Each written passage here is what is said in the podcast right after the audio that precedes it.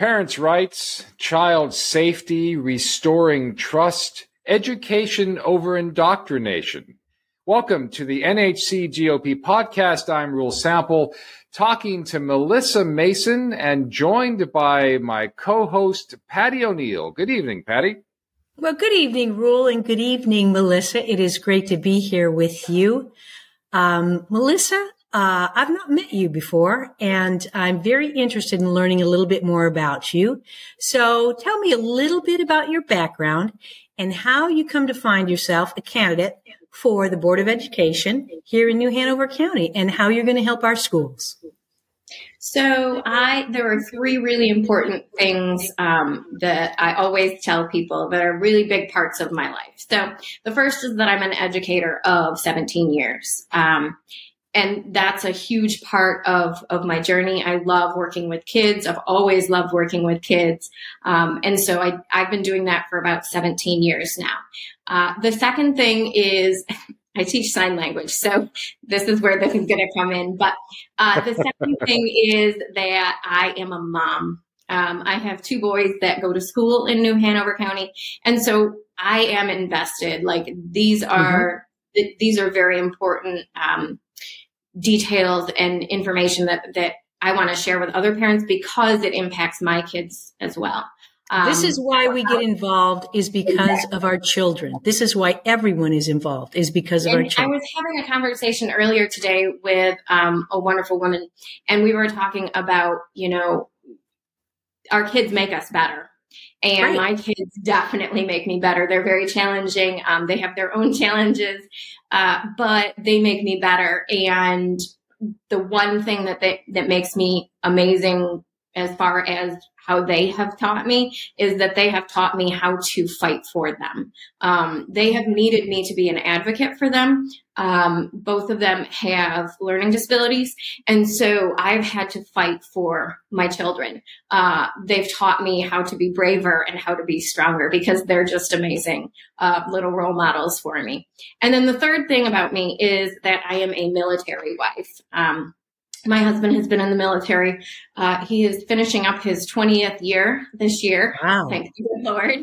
Um, wow. But he has done uh, two tours over in Afghanistan.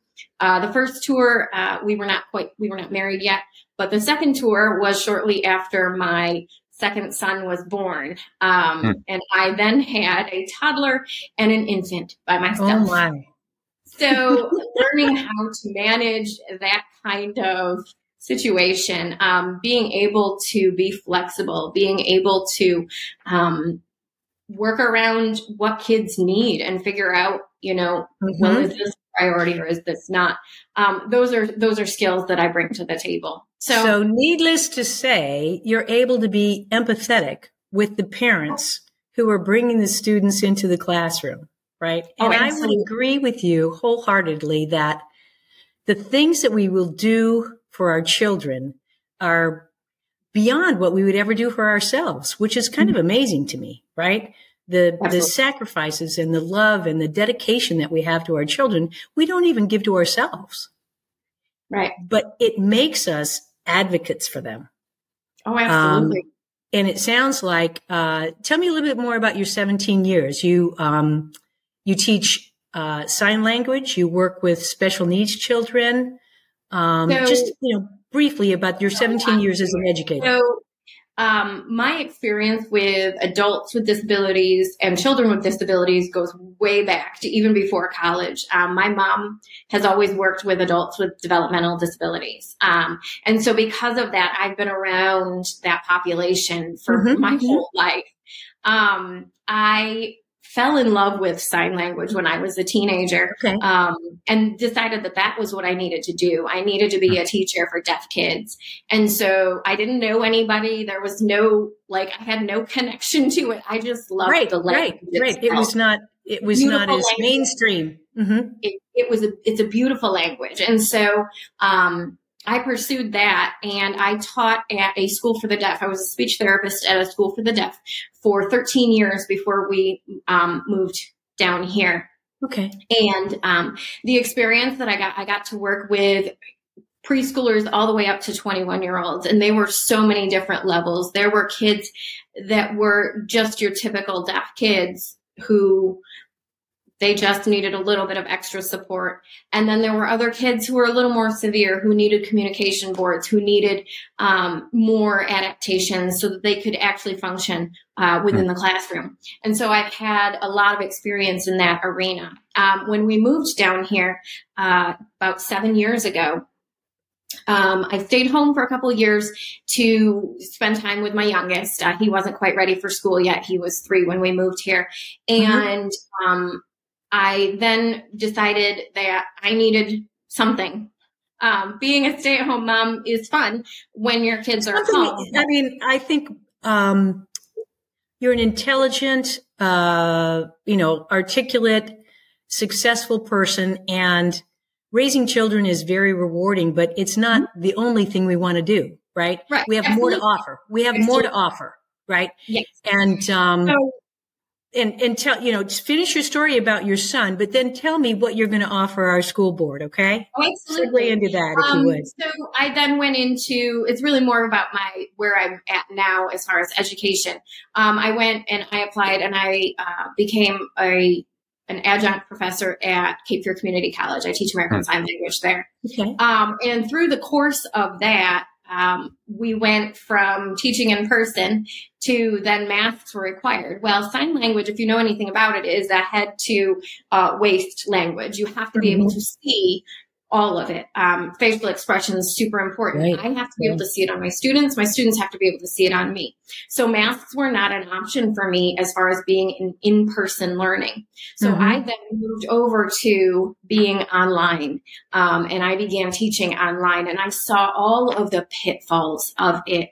I saw students who were like watching TV instead of watching oh. me. Students you know, talking to other people. Like there, it was muted because it was American Sign Language, and so right. yeah, there's no there's no talking in that. So um, I saw the pitfalls. I I couldn't develop relationships with my students, and so that was one of the many reasons that I that I decided that I was going to do um, the school board race. Um, right. it, I'm not a politician, so this was not something right. I had ever planned on.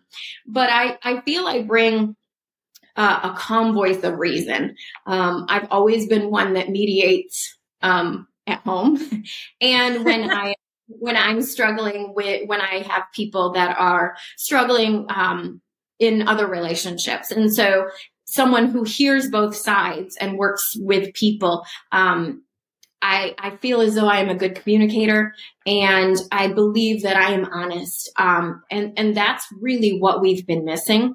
Um, hmm. We've had a board that has covered things up. We have had a board that has hidden things in policy.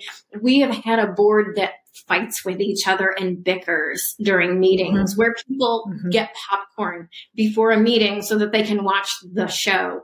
Um, we have to change it because it's so important our kids are so much more important than the bickering and the fighting um, that happens right now. We need to be clear with what we're sharing with the community. We need to be clear with what we're doing with our kids in schools, and we need to be able to communicate well with the parents. So those were really the big things that one got me into it, and two that I think I bring to the whole the whole situation. Right. Right. And so we had a conversation with Pat Bradford earlier this, um, this evening, and we were talking about, um, changing over the school board to get four conservative candidate, four Republicans on the school board so that we can affect the change. And That's that.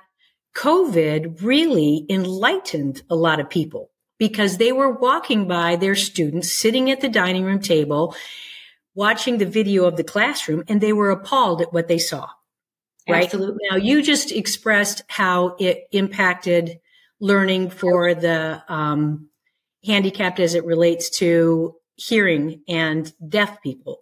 But it also impacts the ability for people to communicate, the ability to see expression, to mm-hmm. see the words words formed in someone's mouth, right? Absolutely. And to understand that. Um, so uh, I think that it's very important for us to make certain that we elect all four Republican candidates to the New Hanover County Board of Education. We want to, um, as you say, you know, hold the people accountable and take care of our kids and um, really take a look at how we're conducting ourselves. This is not a, um, you know, this is this is not a reality TV show that people should be sit back and watching. This is yeah. real life. This is mm-hmm. the future of the children of New Hanover County. Mm-hmm. Um, and I think it's very admirable for you to step in the ring without any political experience and, you know, put forward yourself as a mom, as an educator, as a military wife who understands a lot of the challenges that women face and to be able to say to people, I am going to be your advocate. I am going to watch your children when I'm in, when they're in the school. I'm going to do everything that I can to make certain that the budget is spent correctly. Um, and that we work on improving our test scores and we, um, improve on school safety. Uh, with your husband being in the military, do you have any comments as it relates on school safety? So that's actually one of my platforms. Um, safety is such a big deal. Our kids, we had a shooting last year, and I know that other people have mentioned it. Um, but it's not just the shooting. It they're across the state are kids that um, I believe a couple counties over just last month there was a stabbing um, within the school, and a kid died. Mm. Uh, and so. Mm we have kids that are afraid to go into school. Right. Right. Our kids that are getting bullied. We have kids that are, that are, and if you're focused on fear and if you're focused on, you know, keeping your head on a swivel, then sure. you're not sure. focused on education. And so right. for me, um, because of the military uh, background that my husband has, I know that you know his ability to de-escalate a situation. He has great skills with that, and that's part of the training that they have to go through. And so, involving community members. There's different groups that I've seen be very successful um, in other schools, groups like Dads on Duty, um, uh, Watchdog Dads. These groups, they go in and they're, they're these men that, you know, they get background checked and they get fingerprinted sure, and all that. certainly, that. certainly. And I've heard about that all throughout the country. Um, so let me, let me kind of restate this, see if I, see if I understand what you're saying you're you'd like to advocate for more community involvement as it relates to men um, being involved in and in, in the process of school, whether it is you know in a in a security sort of setting or a mentor sort of setting, to tap into the resources that we have in our community. I am a huge advocate of bringing our military personnel who have either retired or been discharged or left the military by, you know, what, for whatever reason, to taking that skill set, that discipline, that dedication. I mean, that dedication. Um, and, and showing that and sharing that with our youth. And I do think that in many homes, there is a lack of, um, a strong, uh, paternal figure and that uh, that could be that could be very advantageous for a lot of kids that are in school right now. You know, to have people, kids love volunteers. Kids oh, love to see you yeah. in the school. If if not middle schoolers when my school. kids were in school, they were like, "Oh my god, you're the lunchroom mom. I can take cuts. I get the chocolate milk." Like it was carte blanche. Yeah. Well, I mean, here's the thing. The issues seem to be occurring most in middle schools and high schools. And they're happening in hallways and they're happening during transition times. And the right, teachers right. in between classes. And there's school resource officers, and we've increased the number of school resource officers, which is fantastic. Um, but they can't be everywhere either. And we have huge groups of students wandering around and they're not supervised. So I take this analogy of um, when you're driving and you see a police officer, what is everybody's gut instinct? You step on the brake. Right. Even if you're going the speed limit, you step right. on the brake because that presence makes you adjust your behavior. And so when we talk about the dads on duty, when we talk about the watchdog, watchdog dads, when we talk about even women going in there, firefighters, police officers who like retired, whoever, um, having just their presence there will likely decrease all of the all of the bullying that seems to keep happening. Right. Um, we want our kids to feel safe. They need to walk, be able to walk through the halls and not be afraid they're going to get jumped, pushed, shoved, you know, anything like that. So, Melissa, one of the things on your platform is what kids are being taught in school. And mm-hmm. one of the big things about COVID, uh, the parents actually got to see the stuff that their kids are being taught. yeah. What are they being taught? And what is your answer to all of that? So I, I, hear that a lot. I hear that, you know, CRT isn't being taught and social emotional learning is good. Um, there's so many flaws in all of that and there's not really enough time to go through all of it but here just from the basic standpoint of we had two years of learning loss two years of mm-hmm. learning loss Right. They they lost two years, our kids. So they're behind in reading, they're behind in math, they're behind in writing, they're behind in all of it. Now, I went to an open house with my for my one of my children, and they gave us a schedule. And I'm going to read you a little bit of the schedule. 720 to 750, arrival and morning routines. 750 to 755, morning announcements. 755 to 810, morning meeting. SEL mental health check-in.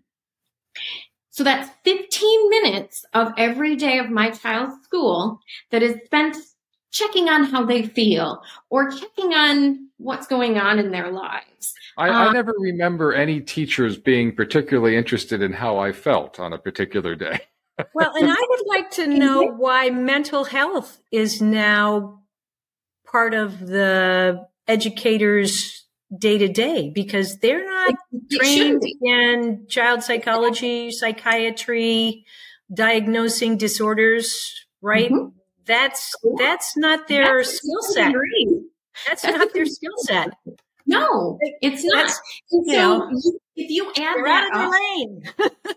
exactly. You're if you add that, up, that adds up to about 45 hours of social emotional learning.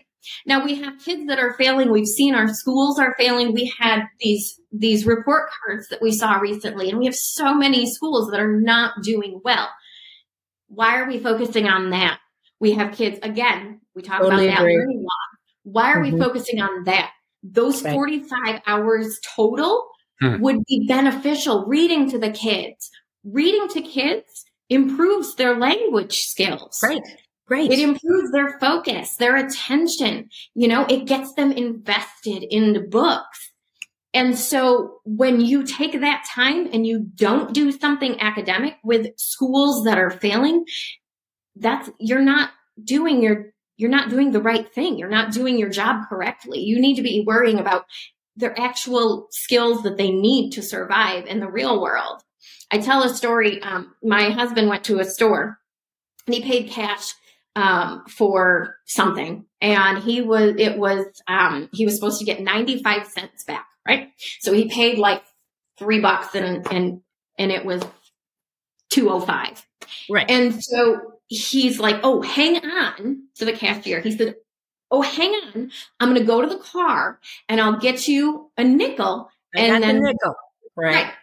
And um, the cashier, who was a young person, said, Oh, no, no, no, no, you can't do that. My, my drawer won't be balanced. and my husband said, no idea. No, that's no not idea. case. And and he's so he's like, just let me go get it. It'll be fine. And the kid was adamant. He's like, no, my balance, my drawer won't be balanced. I, I'll get in trouble. So my husband was like, forget it. But this is the this is the problem. We have kids that are that that's basic math. That's basic math. You should be able to do that calculation and figure that out. Um, yes. And when our kids can't function as you know employees, when they can't function, if they can't read, if they at, at a pro- appropriate level, um, mm-hmm. we're not going to have a functional society. And so when we talk about like, oh, we're talking about CRT and SEL, yes, those philosophies I wholeheartedly disagree with. But besides that, we have to focus on what the kids need right now. And what they need right now is to be able to read, to do math, to write. That's what they need to be able to function in society. And with you on the school board, and we need you We need the other three candidates on there. Pat Bradford. Pat Bradford. And Pete Josie Barnhart. Josie Barnhart. And, and Pete Wildeboer. And Pete Wildeboer. All those we need folks. those four candidates. We need all on four. the on the school board. That's right. We need all four.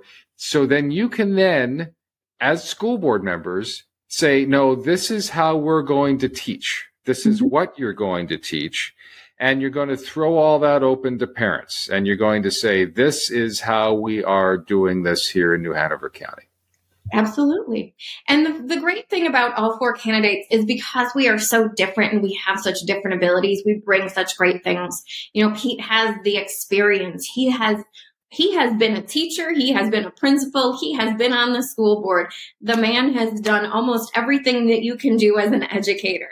Um, so he brings that amazing experience to uh, to the board. Um, right. Josie, she brings this mama bear, this fighter. She's got great information on curriculum, on um, the the Title IX information, the Title One schools. She's amazing at that stuff. Pat Bradford, she's a, she's a guardian ad litem and she knows kids and she knows their needs and she knows budgets because she's a businesswoman. And so we all have these different skill sets that just combined make us such a powerhouse team. Exactly the word that was on the tip of my tongue, powerhouse. we get these four Republican candidates into the New Hanover um, Board of Education, and we're going to be able to impact today and impact our youth on into the future. And that's very exciting. I, it's nope. very exciting for me to, to be hopeful, right? To be hopeful that, that things are going to change and that we can get back to the basics and that we can do everything possible to help our children achieve. Absolutely. Melissa, I, I, have a feeling that you're a mama bear as well. So oh, uh, I, I, I don't think I would like to cross you either. So, Melissa Mason, how can they get in touch with you and how can they find out more about your campaign and support your campaign? So, uh, my website is melissaforeducation.com. Uh, I'm also on Facebook. Um, I am on Twitter, but not nearly as frequently. Uh, so if you, they need to get a hold of me, there is a contact page on um, my website. Again, melissaforeducation.com. Um, and then, you know, if they want to message me on Facebook as well, that's also a possibility. This is not the last time we're going to have you on our podcast. We're going to get you out talking to people as much as possible. It has been a joy talking to you. It's been a, a, pleasure watching your campaign and getting to know you as well. So, Melissa Mason for New Hanover Board of Education, thanks for being here. Thank you for having me.